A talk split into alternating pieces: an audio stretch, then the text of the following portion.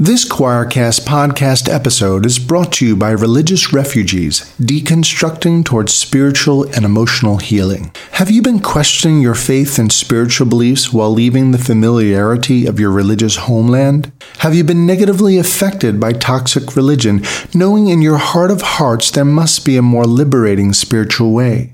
Have you experienced loneliness, isolation, and fear of rejection from religious others just because you are a more inclusive, creative, and expansive person? Join the legion of others on the road to healing and self discovery and let Dr. Mark Karris's book, Religious Refugees, be your guide.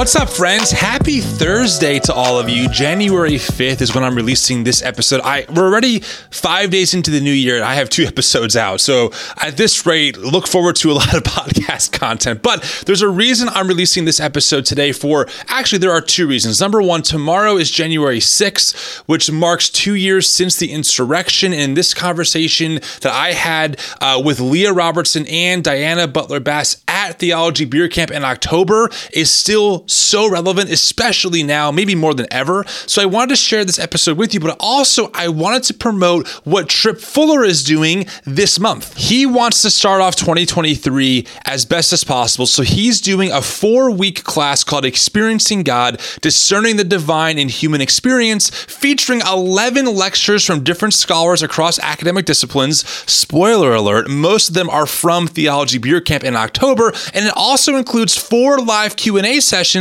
with some of your favorite scholars and podcast hosts, including me. I'll be there. I'm doing one this Sunday, January 8th, that would be. Um, I think it's at 9 o'clock Eastern. And this class is pay what you can, including zero. I will put a link in the show notes, and hopefully, this episode of the podcast gives you a little taste of what's to come. I, I really, honestly, friends, no, no bullcrap. I cannot think of a better way to start off 2023. Tripp is a great human being. The people he brings in are world class scholars, helping you think about ways forward in the Christian tradition outside of the basement of evangelical fundamentalism. It's worth signing up. It's worth being a part of it. And like I said, I'm doing a Q&A this Sunday with a few of these scholars. It's going to be a great time. So sign up and I will see you there. I hope you enjoy this interview. It was really amazing for me. If you like this podcast, please do us a favor and consider giving us a rating and review on either Spotify or iTunes. That helps us so much. It helps us get discovered. It helps us get to the new ears of people who are desperately looking for better ways forward outside of the basement of evangelical fundamentalism. All right, friends, without further ado, here is the interview. I will hopefully see you this Sunday night for our live Q&A with Tripp and a few other scholars that you might know. Mother's Day is almost here and you can get her the most beautiful time tested gift around a watch she can wear every day from Movement.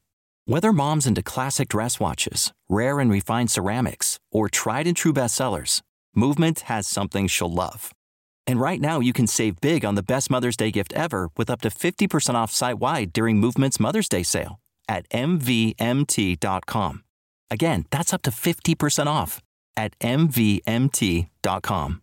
A new year, time for new growth. Grow your education and skills with Herzing University. Our online behavioral health programs fit your schedule and time, from an eight month diploma program in health and human services to a 36 month bachelor's in psychology. Grow your behavioral health career with us wherever you are in your education. Your future starts now at Herzing University. Visit us online at herzing.edu or text health to 85109. Online at herzing.edu or text health to 85109.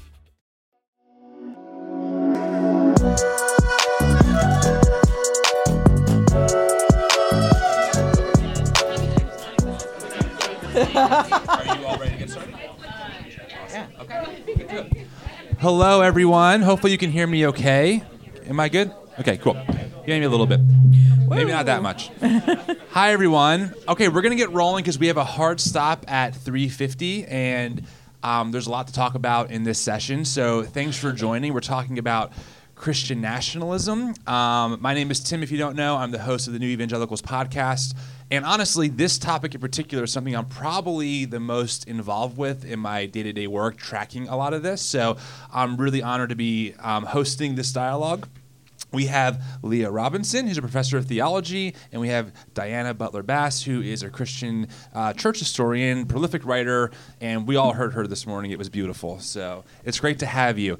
I want to start off because I think, and I'm not sure everyone is when it comes to the term Christian nationalism, and I know that a lot of the disinformation out there is, well, what is really Christian nationalism? There's no real specific definition. It's a propaganda tool from the left, yada, yada, yada. Um, so I want to start off with, with some kind of definition to kind of ground around us and what we're actually talking about. And then we're going to maybe unpack it as much as we can and, you know, obviously have both of your commentaries as we talk about what is it, why is it important, why should we, why should we be aware of it, and how do we resist it and carve better paths forward um, that that are not part of that. So there's a really um, a great uh, PDF that you can find under "What is Christian Nationalism" online. It's a really well sourced document. So uh, one paragraph or way to frame it is Christian nationalism is a cultural framework that idealizes and advocates a fusion of Christianity with American civic life. Christian nationalism contends that America has been and should always be distinctively Christian from top to bottom in its self identity, interpretations of its own history, sacred symbols, cherished values, and public policies, and it aims to keep it that way. But the Christian in Christian nationalism is or can be more about identity than religion. It carries with it assumptions about nativism, white supremacy, authoritarianism, patriarchy, and militarism. What do you guys think about that definition? Is that pretty much to capture it for you? Any thoughts?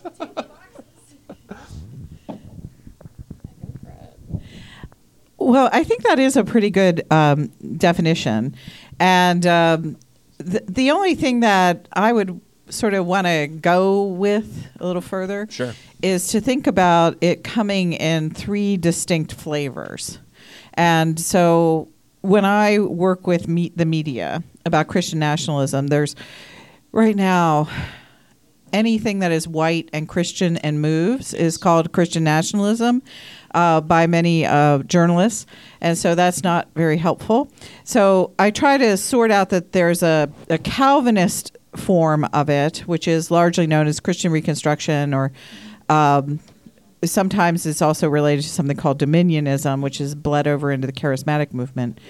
And so, so there's that that piece. Um, and then there is the full on charismatic one that is like the Seven Mountains movement and outright uh, dominionism that's found mostly in charismatic and Pentecostal circles. And then there is Catholic theocratic nationalism, which ladies and gentlemen, and uh, all who are in this room, uh, we have on uh, the Supreme Court of the United States of America.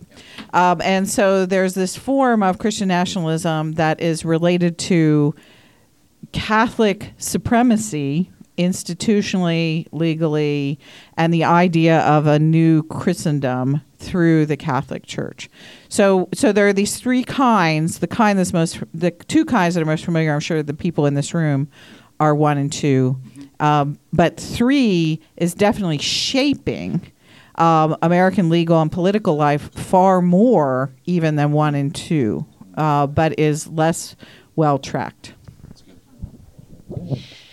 Yeah, and uh, so I come from more of a theology side, which is kind of good to have you here as well because you. Ha- oh, I thought you were guessing me. you no, were it's, it's the gin and tonic. Oh, okay, well, I'll I'll take it. I'll take it. Um, so I look more at sort of. Um, what people think and believe in because I am, yes, a practical theologian. I look at what people do with what they think and believe as well. So, whereas um, I think a lot of people with Christian nationalism want to say this that drives me insane is that they're not really Christian. Yes, absolutely. and as a practical theologian, I perpetually say it doesn't. Oh, goodness. That's a lot. It doesn't matter um, if you think they're not Christian or not, because they're doing Christian theology. Uh, and I will stand behind that. I have, Uh, I'll talk tomorrow. You get to hear me talk all about bad theology. And my argument is theology can be bad, and it doesn't make it any more or less theology. We want to think that Christianity is good. Oh, if someone does some sort of terrorist attack, they weren't really a Christian, right? right? They weren't really. Well, wh- why did they do it? No, I, I think this is actually an important an important part uh, point to park on for a minute because um, you know on social media, which I'm engaged with, it's a very um, quick rebuttal. Well, those aren't real Christians. Well, they don't really believe the true gospel, uh, etc. Of course, when um, maybe something terrible happens that another person's religion does, though those are authentic and genuine people of that religion. But when it's Christianity that does something bad, no, no, no, no. Those aren't the real Christians. Can you maybe go a little bit deeper on that and kind of express or explain why no, this is actually a very, in a way, you know, consistent thread of Christianity that, that, that we can trace back a long ways. Yeah, well, you're talking about dominionism. I mean, manifest destiny. Are you going to tell the people who came over on that boat that we're talking about, God giving them America, that had a very systematic way of describing why those lands were theirs? Um, are you going to say they're not doing Christianity? I mean, that's tough for me because one of the things that I always we Tripp and I have fake battles between systematics and practical theology. It is fake. But I always say that you can systematize anything. Like you know, you you look at I just wrote a book and one of the chapters was on the KKK. If you want to see a systematic theology, go into their writings and you read the first couple of I believes and you're like, "Oh, this is Calvinism." This makes sense. And then it takes a little bit of a sharp turn towards, you know, white is best and whatever creepy wacko stuff they start talking about. But up until that point, you were like, okay, okay, okay. Yeah, that tracks, you know.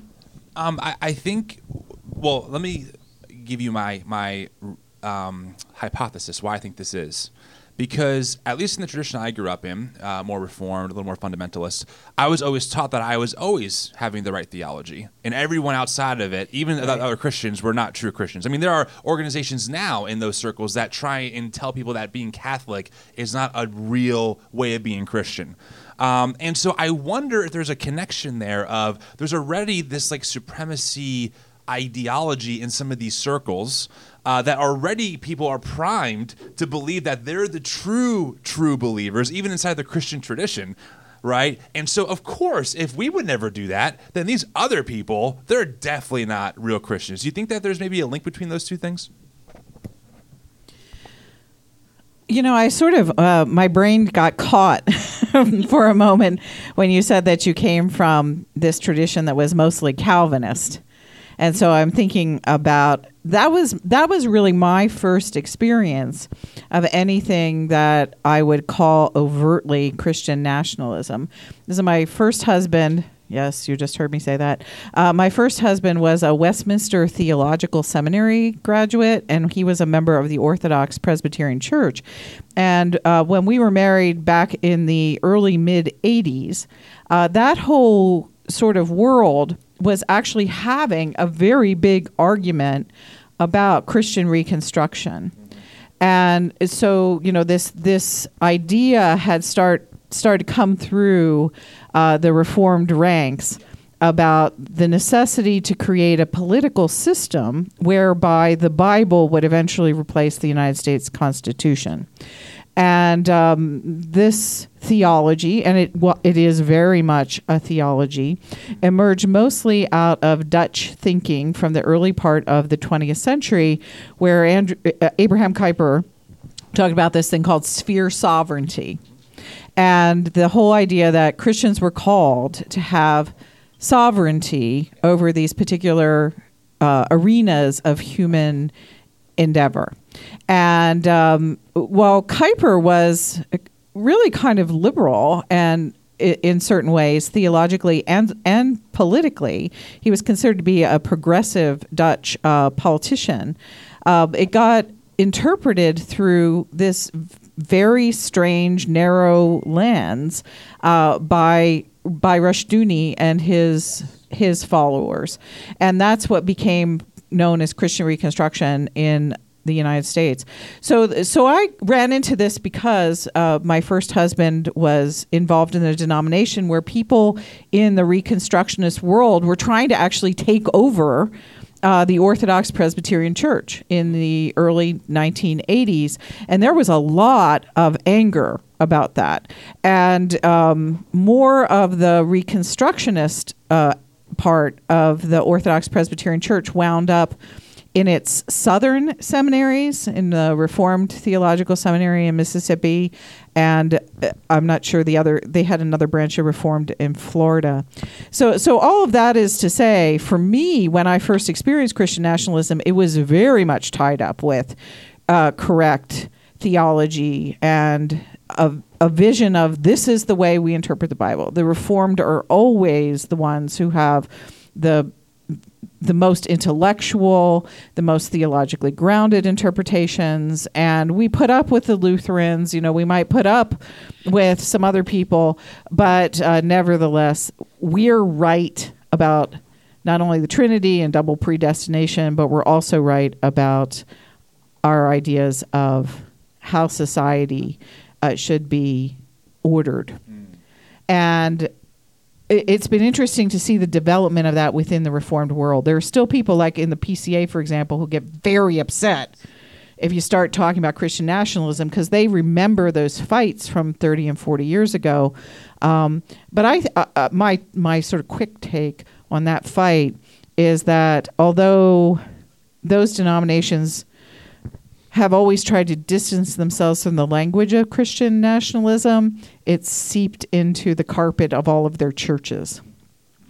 And so it sort of is just around as a lingering kind of theological possibility that a lot of their pastors embrace or imbibe in some way shape or form so it is it is linked with it, it is theology and it's also linked with the idea of we're right and everybody else is wrong. Well, I grew up Southern Baptist, so I don't know anything about right theology. really? wow, that's amazing. Bless my heart. yeah. yeah, yeah. I mean, that's right, isn't it? When you're in that world, you don't really think that there's anything else. Like I remember right. thinking, you know, if you drank or drink, or or what is that wine and a gin wine and, and a gin and tonic? I don't know where they want this to go, but it's going to be a dance party. Um, but yeah, you, if you did any of those things, you know, sex as well, um, that you were going to go to hell. Like that was it, and there was no ifs, ands, or buts about that. There wasn't any kind of, and they thought they were right. Now my, I have a relative uh, who always said those Presbyterians they think too much. Why are they thinking? You know, so they th- we knew about the Presbyterians, but they were those thinking people down the road. So I'm sure they'd be happy to know that. But um, I teach a class on uh, religion in America, and we go through the history. And one of the really interesting things is. Um, the religious history, if you look at that in America, which oftentimes we look at the political history, but we don't look at the religious history, is uh, I always ask my students, who was the first person to say, Make America Great Again?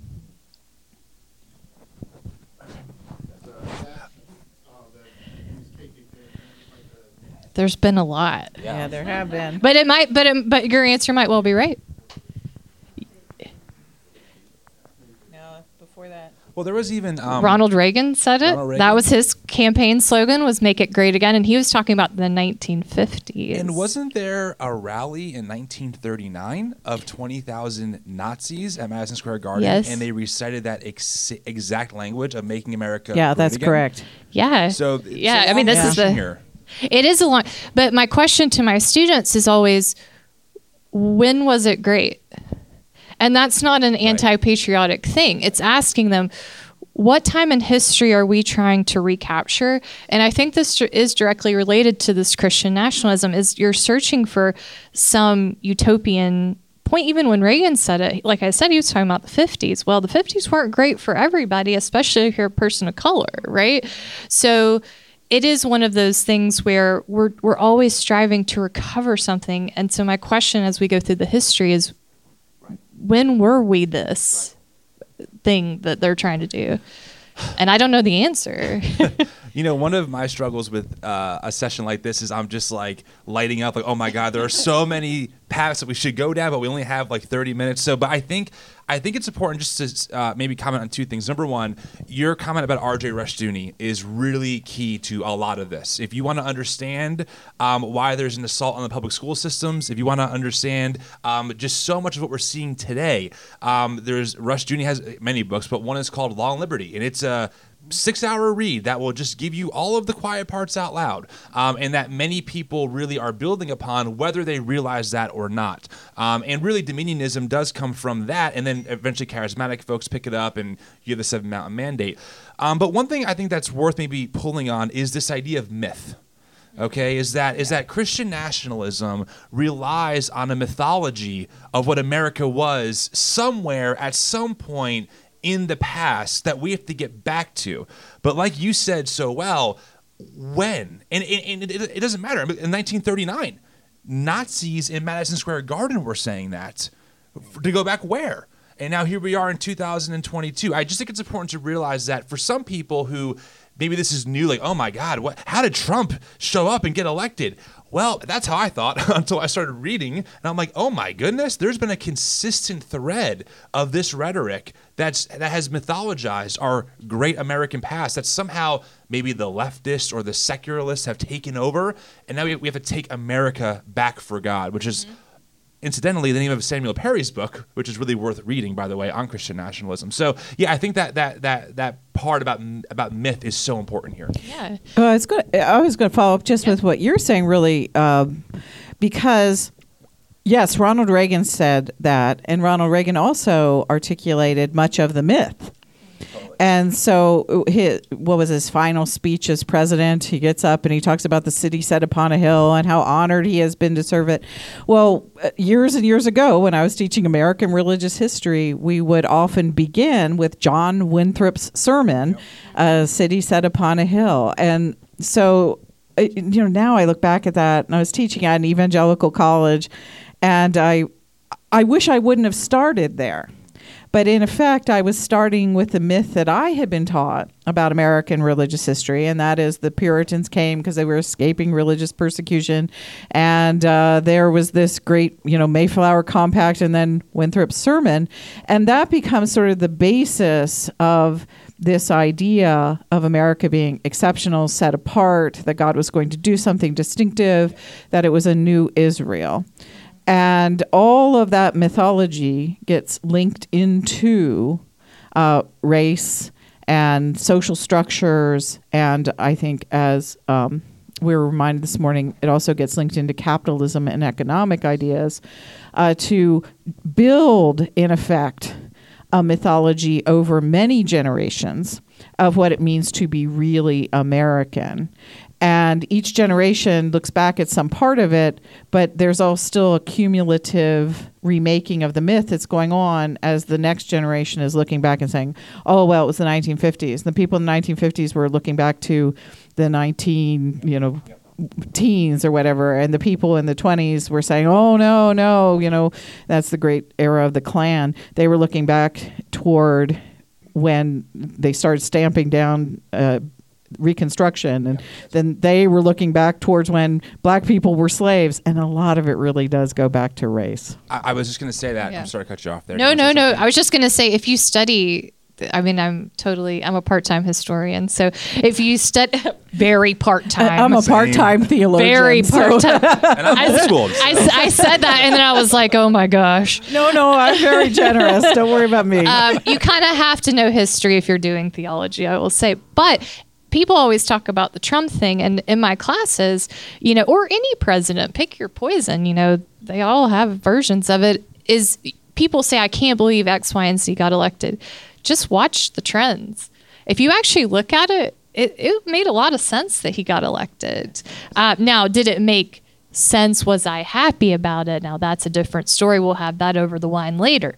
But the actual trends in terms of numbers, I mean, it, it kind of did. And so I think you're quite right. We're always looking back to this thing um, that doesn't, this myth, you're, as you said.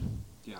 And if one president doesn't do it, instead of sliding to the middle, we slide to the other side to try to regain it, I think.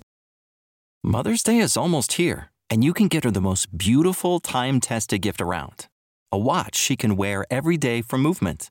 Whether mom's into classic dress watches, rare and refined ceramics, or tried and true bestsellers, Movement has something she'll love. And right now, you can save big on the best Mother's Day gift ever with up to 50% off site wide during Movement's Mother's Day sale at MVMT.com. Again, that's up to 50% off at MVMT.com.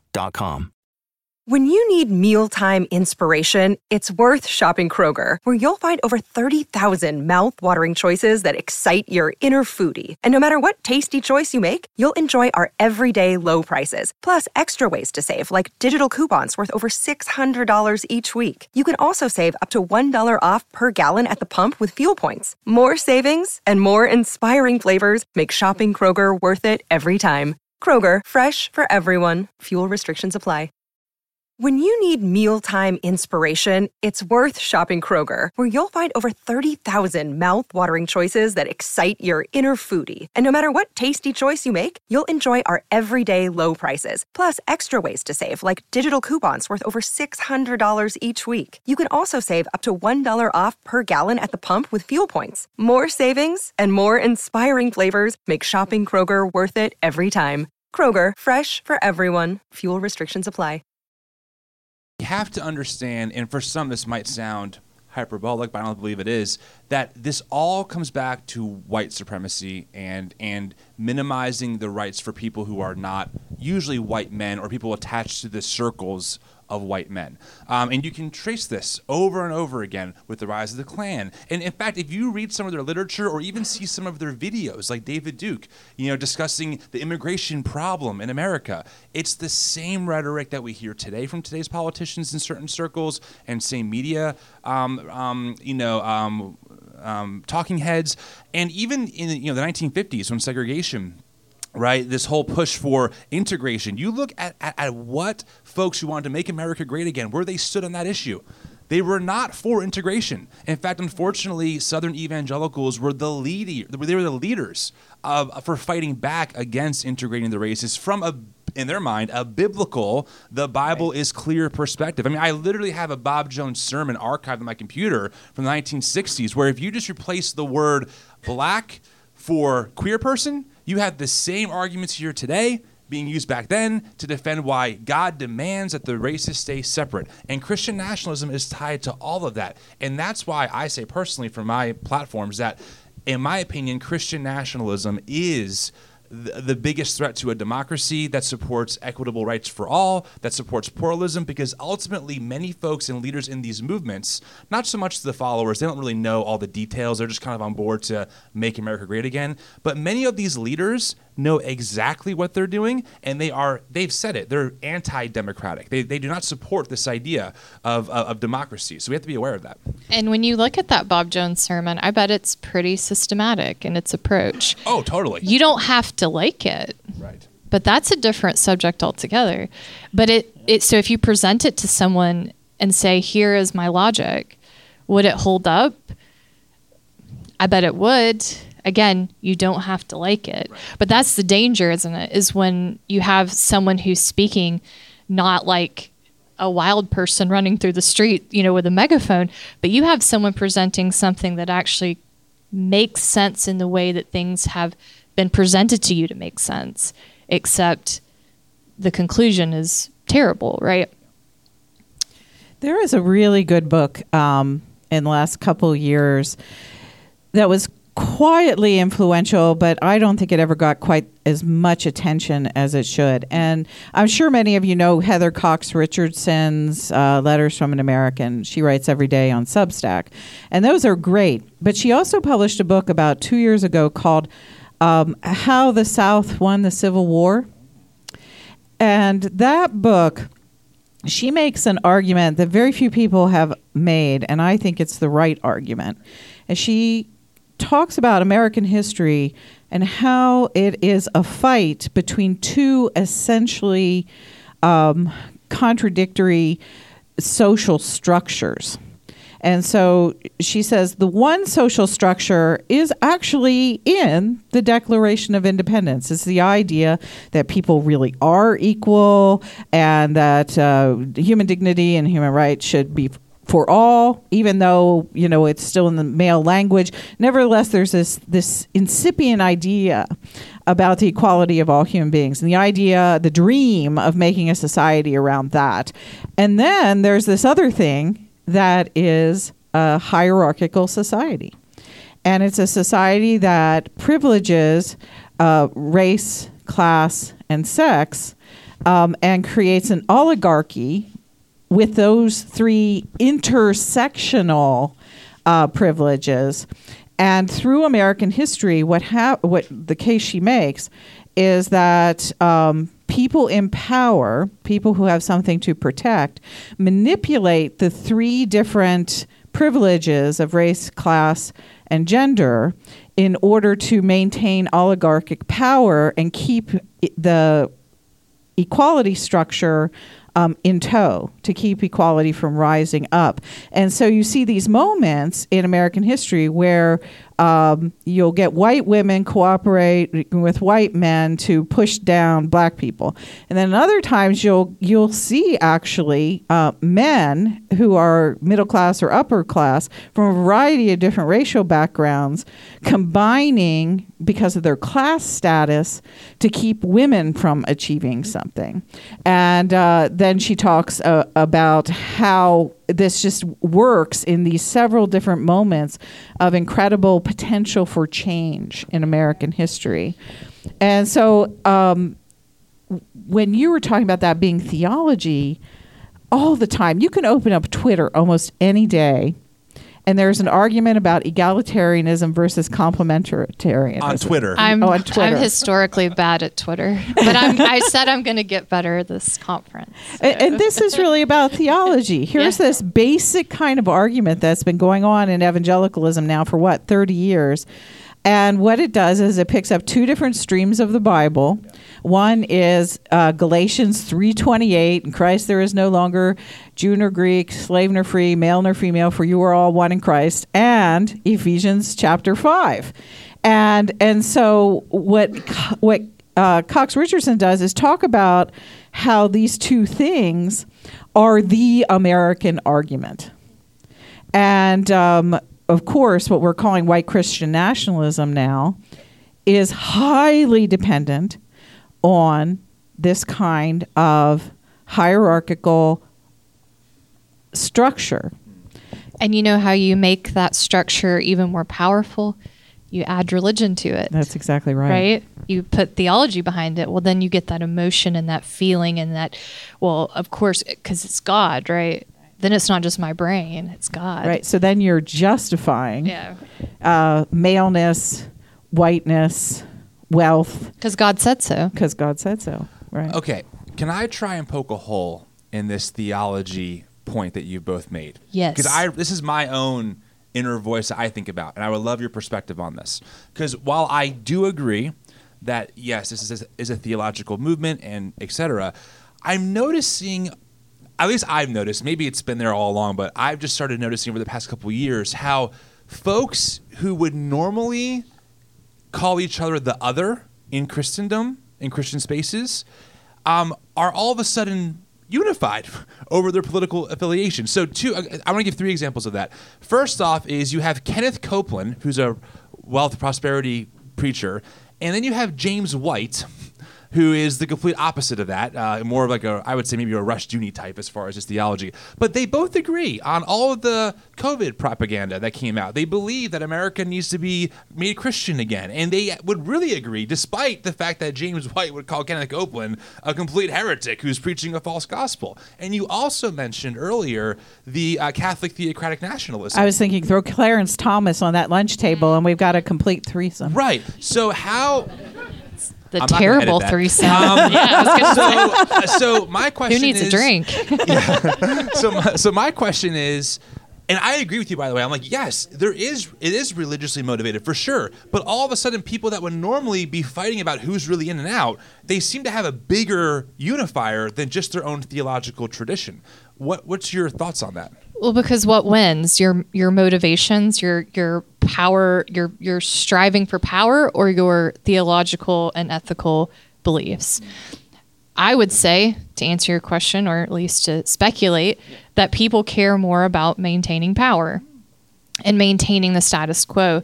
And if you are someone in power and perhaps you contemplate your theology and that theology goes against that maintaining of power, I think you're going to reject the theology.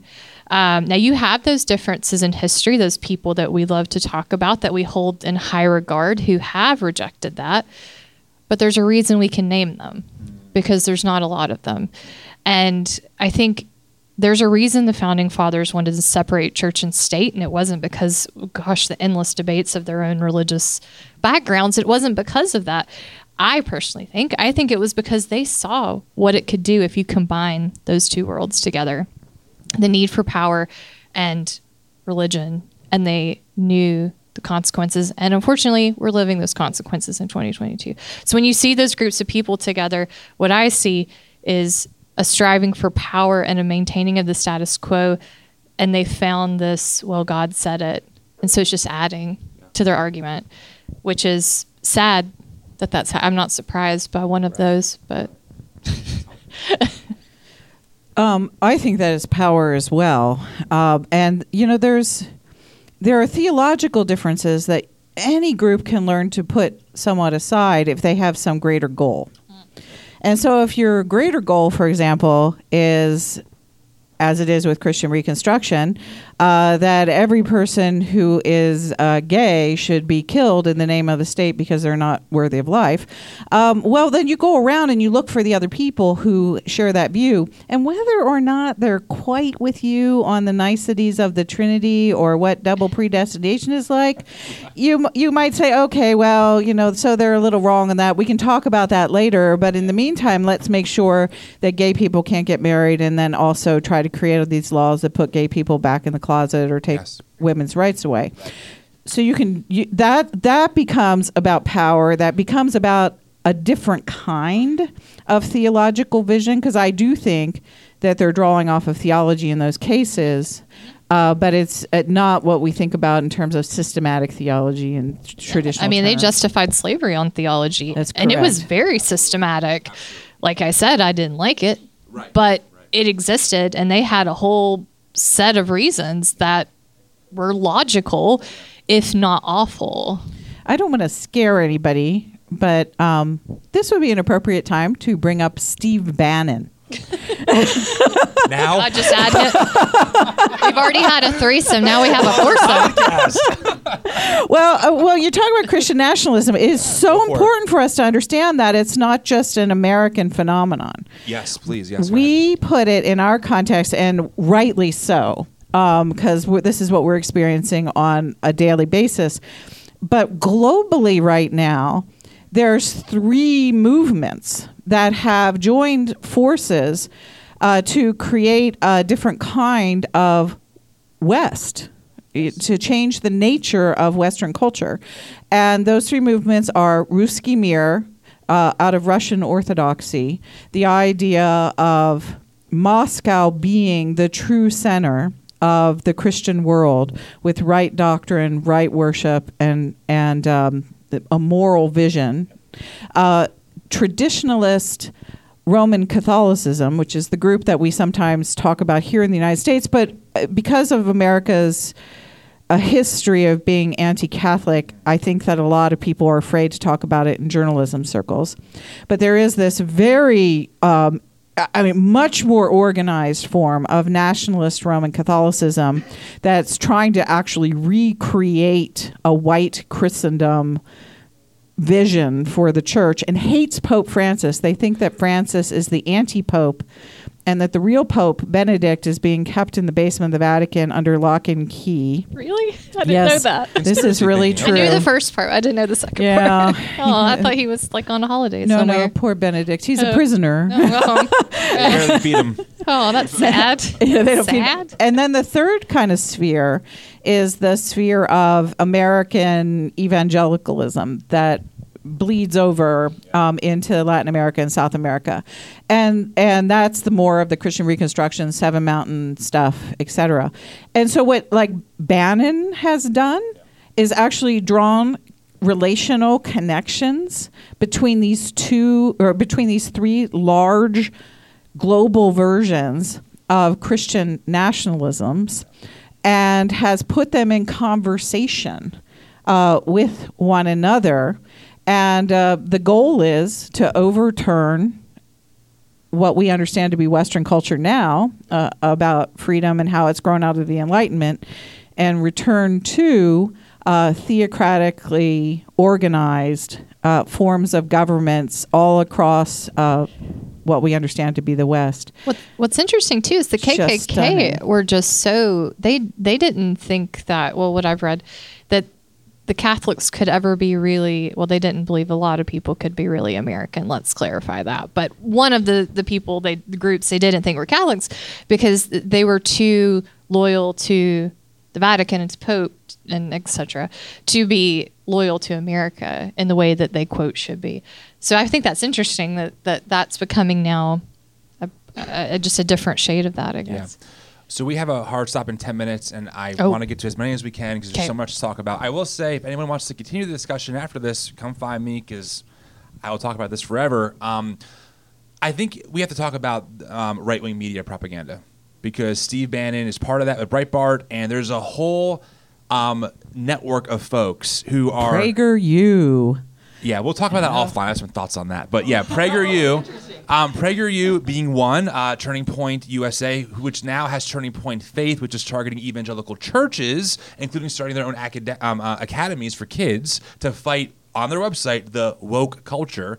Um, it's important to understand how unified right wing media is to completely shape narratives off of buzzwords that they either appropriate from black culture, like the, like, like the term woke, uh, or from academic purposes, like CRT, and they then straw man them with their own definition. Then they attack the straw man, and this is actually incredibly effective. I mean, the terms that we would never have thought about seven, eight years ago, like CRT.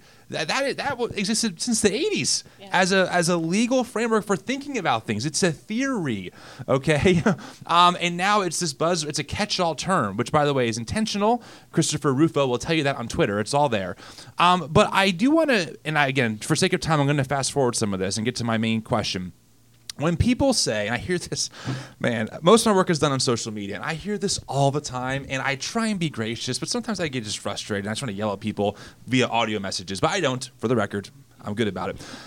Um, Well, that's good. what do you say to people when they go, well, well, both sides? You know, the Democrats, you know, they, they don't want freedom either. And yeah, I get Trump isn't that great, but, but guys, both sides, you know, like they're really fighting for like for, for the good of America. What do you say in response to that? Because I know what I say to that, but I like to hear maybe a more, you know, um, intellectual approach to how you would respond to something I was like going to go into Kanye West, so Oh, I don't know if that's intellectual or not. But I do hang out with 18 to 22 year olds a lot, so at work, not just normally. Um, Thank you for clarifying. yes, yeah, I, I'm a professor. I don't, but um, so I hear about, but but they did you did you hear about the? This is not a tangent; it's related, but the White Lives Matter. Oh yeah. Yeah. Have you heard about his Tucker Carlson interview? Oh yeah, Okay. yeah, right. yeah. Yeah. Okay. Yeah, I'm not good at Twitter, but I'm I'm good at some Jeez, yeah. some stuff. but yeah, um, so I think it's an incredible distraction, and I think it's damaging. But also, I we have to come to expect it. And I think that it's sort of like the bad theology, good theology. Yes, I'm going to hype this forever. I'm sorry. But to see the good theology, you have to see the bad too. And I think it's one of those things where with this, whenever he sported, for those of you who don't know, Kanye West, very famous musical artist, wore a White Lives Matter shirt. And he had a great just, I mean, a great as in like large, not great, um, justification for it.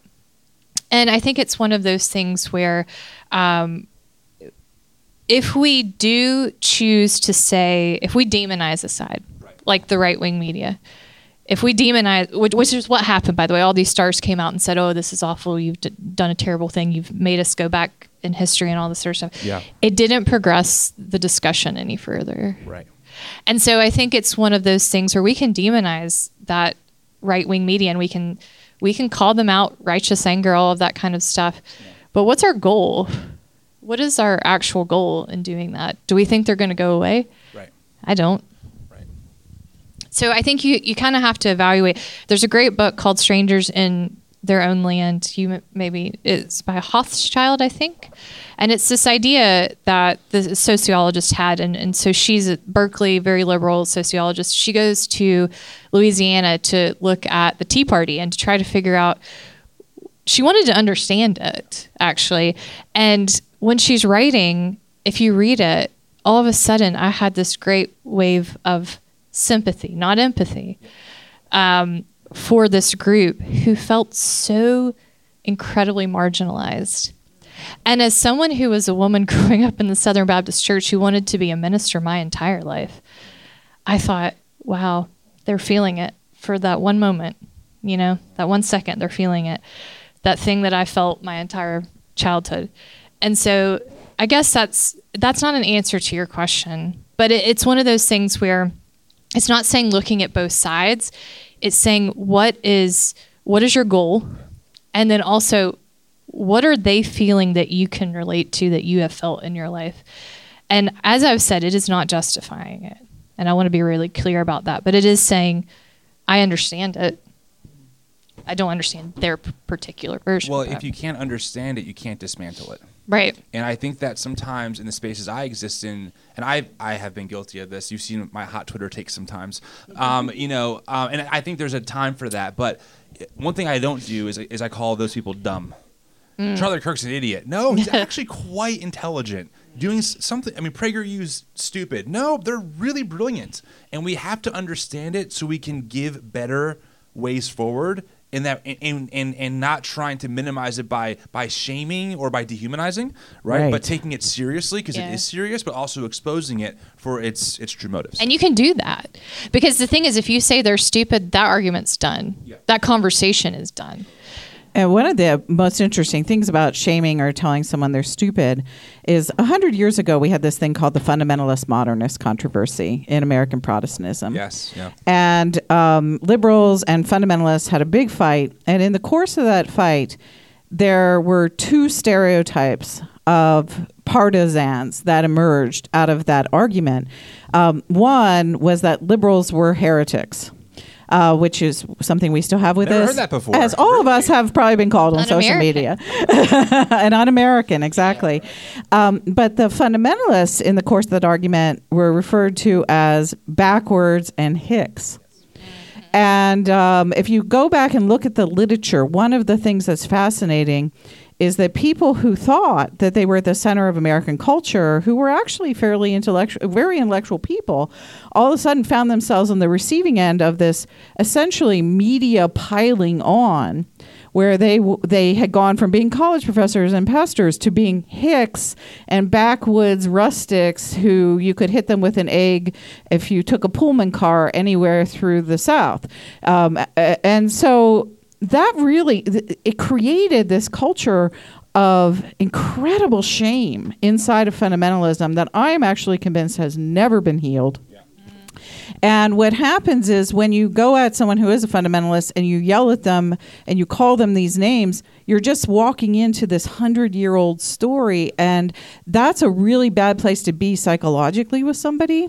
And so, like, when, if you think about uh, Trump and Hillary Clinton in that debate where that got that was so weird. Um, Is that the one where he was like stalking her yeah, over, like that- looming over oh. her the whole time? yeah, the, the creepiest presidential debate ever in history. Um, is that when when Hillary was forced to sort of defend the deplorables comment, which see she called them deplorables. It was as good as J. Uh, uh, uh, uh, H.L. Mencken calling fundamentalists um, hicks Yep. in Yep. 1925, and and then of course what does Trump yell back? He says globalist. Well, what is a globalist other than an unpatriotic American heretic? the identity soup. I tell my students, Yeah. you're a communist, you're un-American, you're un-Christian. yeah, and so those two terms, it's a hundred year old shaming enterprise, and and so that doesn't work. Um, at all, it just reifies it and makes it worse. And the people who are being called hicks say, you know, see, you never can listen to those people; they're just awful. And then the people who are the heretics look at the hicks and say, oh, they just are dumb; they won't listen to anybody. Well, that that is literally how Rush Limbaugh became Rush Limbaugh. He played on that. You, You can't can play trust on it the- for you money Can't trust like the that. elites. You can't trust the mainstream media. They, they think that you're dumb. And then he would play the clips, right? And it's like, Yeah. well, okay, you know, uh, that doesn't look good. But going back to your question though, but then that doesn't solve it, right? Because I was I'm thinking about the Infowars guy, whatever. Alex Jones, Yeah. another one. Yeah. Anyway, We need, whatever. we need another hour. I was gonna say this this this threesome has turned into a eightsome that nobody wants to Oh, participate. gonna edit that no one Keep wants going. wants to participate in. Anyway, but he just you know the stuff he was it. But then you get to the point, and, and all the stuff I said remains true. Yeah. But when they lie, Yeah. and they lie at a point where everyone knows, like the the Parkland stuff, like we saw those kids, Yeah, yeah. you know, and it, it and the horribleness of that. It's like so. But then what do you do when it's so clear? This isn't just a personality clash; it's just lies. yes. Um, one of the places there that I do go, I don't know if this would be helpful for anyone at all, um, but instead of saying, you know, white lives matter, or black lives matter, and having that argument, um, sometimes when people have asked me, try to pin me to a wall on that, I say, well, what I depend upon is my baptismal vow. And I'm an Episcopalian, and my baptism vow, part of my baptism vows is that I respect the dignity of every human person. That's right. And then I then I say, "Do you? Can you enter into that to me? What would what would that mean to you if you if you took that seriously? Respect the dignity of every human person." And then people are like going, "Oh my gosh, you know, that's oh, I never heard that." You know, they kind of they rather shrink away from it because they they haven't been invited into that conversation. Or then they actually start to engage and you can have a real discussion about what respecting the dignity of every human person means say in San, about sandy hook or say about because i mean that's what alex jones did he's violated the dignity of every human person in that situation and so that becomes a different conversation than just alex jones should go to hell because he's a terrible person Right. I mean, the, the way you fight dehumanization is not by dehumanizing the other. Right. You try and model a better path forward that that that values even that person who is twisting their imago Dei image to do harm to others. And that's, by the way, I should also mention that I think for a white evangelical male, that's easy to say because I'm often not on the other end of that kind of vitriol. Okay, and I understand that there are other times where that may might not be always the case, so I, I respect that. And but just to kind of close the conversation, I know we're out of time, and he's giving me the look. But you know, my my dad was at the January 6th insurrection. Um, he says he wasn't part of the violence, but he went to go see Trump protests, yada yada. And you know, I, I've had to wrestle a lot with that, and also wrestle with the fact that my dad, I've watched him be incredibly kind and giving to people. I, I, I grew up in, in construction, working with my dad, painting walls. I was homeschooled, so the field trip was paint paint the customer's house. Listening to Rush Limbaugh and Sean Hannity, and then we're at a corporate job, and Sean Hannity is talking about how immigration is destroying America, and there's my dad trying to learn Spanish just to listen and, and talk to the cleaners. And I'm like, I don't. What is happening? How are you listening to this, but you're being so kind to these people? Or my dad is listening to someone saying, you know, people who can't pay their mortgage are just lazy, and then there's my dad paying our neighbor's mortgage because they fell on hard times. Mm. This really weird. Like things do not make sense for me. But but rehumanizing him and trying to understand and understanding he comes from a history of trauma that he's never learned or had the tools to deal with, right? Has helped me see him through a lens of trying to rehumanize him in my mind and not dehumanize him because I want him I want him to see, you know, a better way forward. But if I said you're a fascist, this is garbage, what were you that would have killed the relationship. You know, and we, would we would not be even in any kind of friendship or relationship that we are now. You know, so I think that's important. And again, I'm not saying it's easy. Online, it's even more difficult. But I think that if we're gonna, for those of you who take this claim of trying to follow the Christ or follow Christ as seriously as we can, as as much as it's difficult, we have to find ways to rehumanize the conversation, and to and to be able to explain to people that way, and then you can unpack the lies. then you can say, yeah, Tucker Carlson. Now that we're, you know, you get me, really problematic. Can we really talk about that Yeah. instead of here's all the evidence why you are just blah blah blah. blah," You know. So I'm all about trying to get change done, and I think that to do that we have to find better paths forward. So. That being said, I appreciate both of you for, for being here. Can we give them a round of applause? so good. There's so much more we could talk about. That's for a different day. But thank you for being here.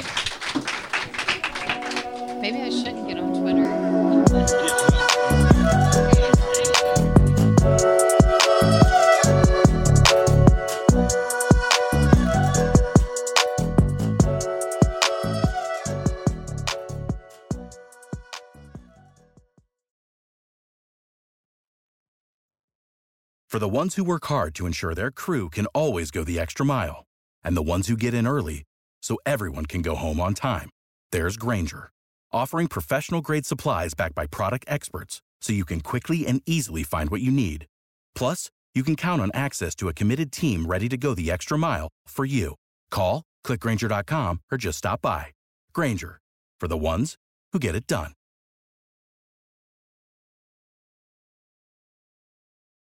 When you need mealtime inspiration, it's worth shopping Kroger, where you'll find over 30,000 mouthwatering choices that excite your inner foodie. And no matter what tasty choice you make, you'll enjoy our everyday low prices, plus extra ways to save, like digital coupons worth over $600 each week. You can also save up to $1 off per gallon at the pump with fuel points. More savings and more inspiring flavors make shopping Kroger worth it every time. Kroger, fresh for everyone. Fuel restrictions apply.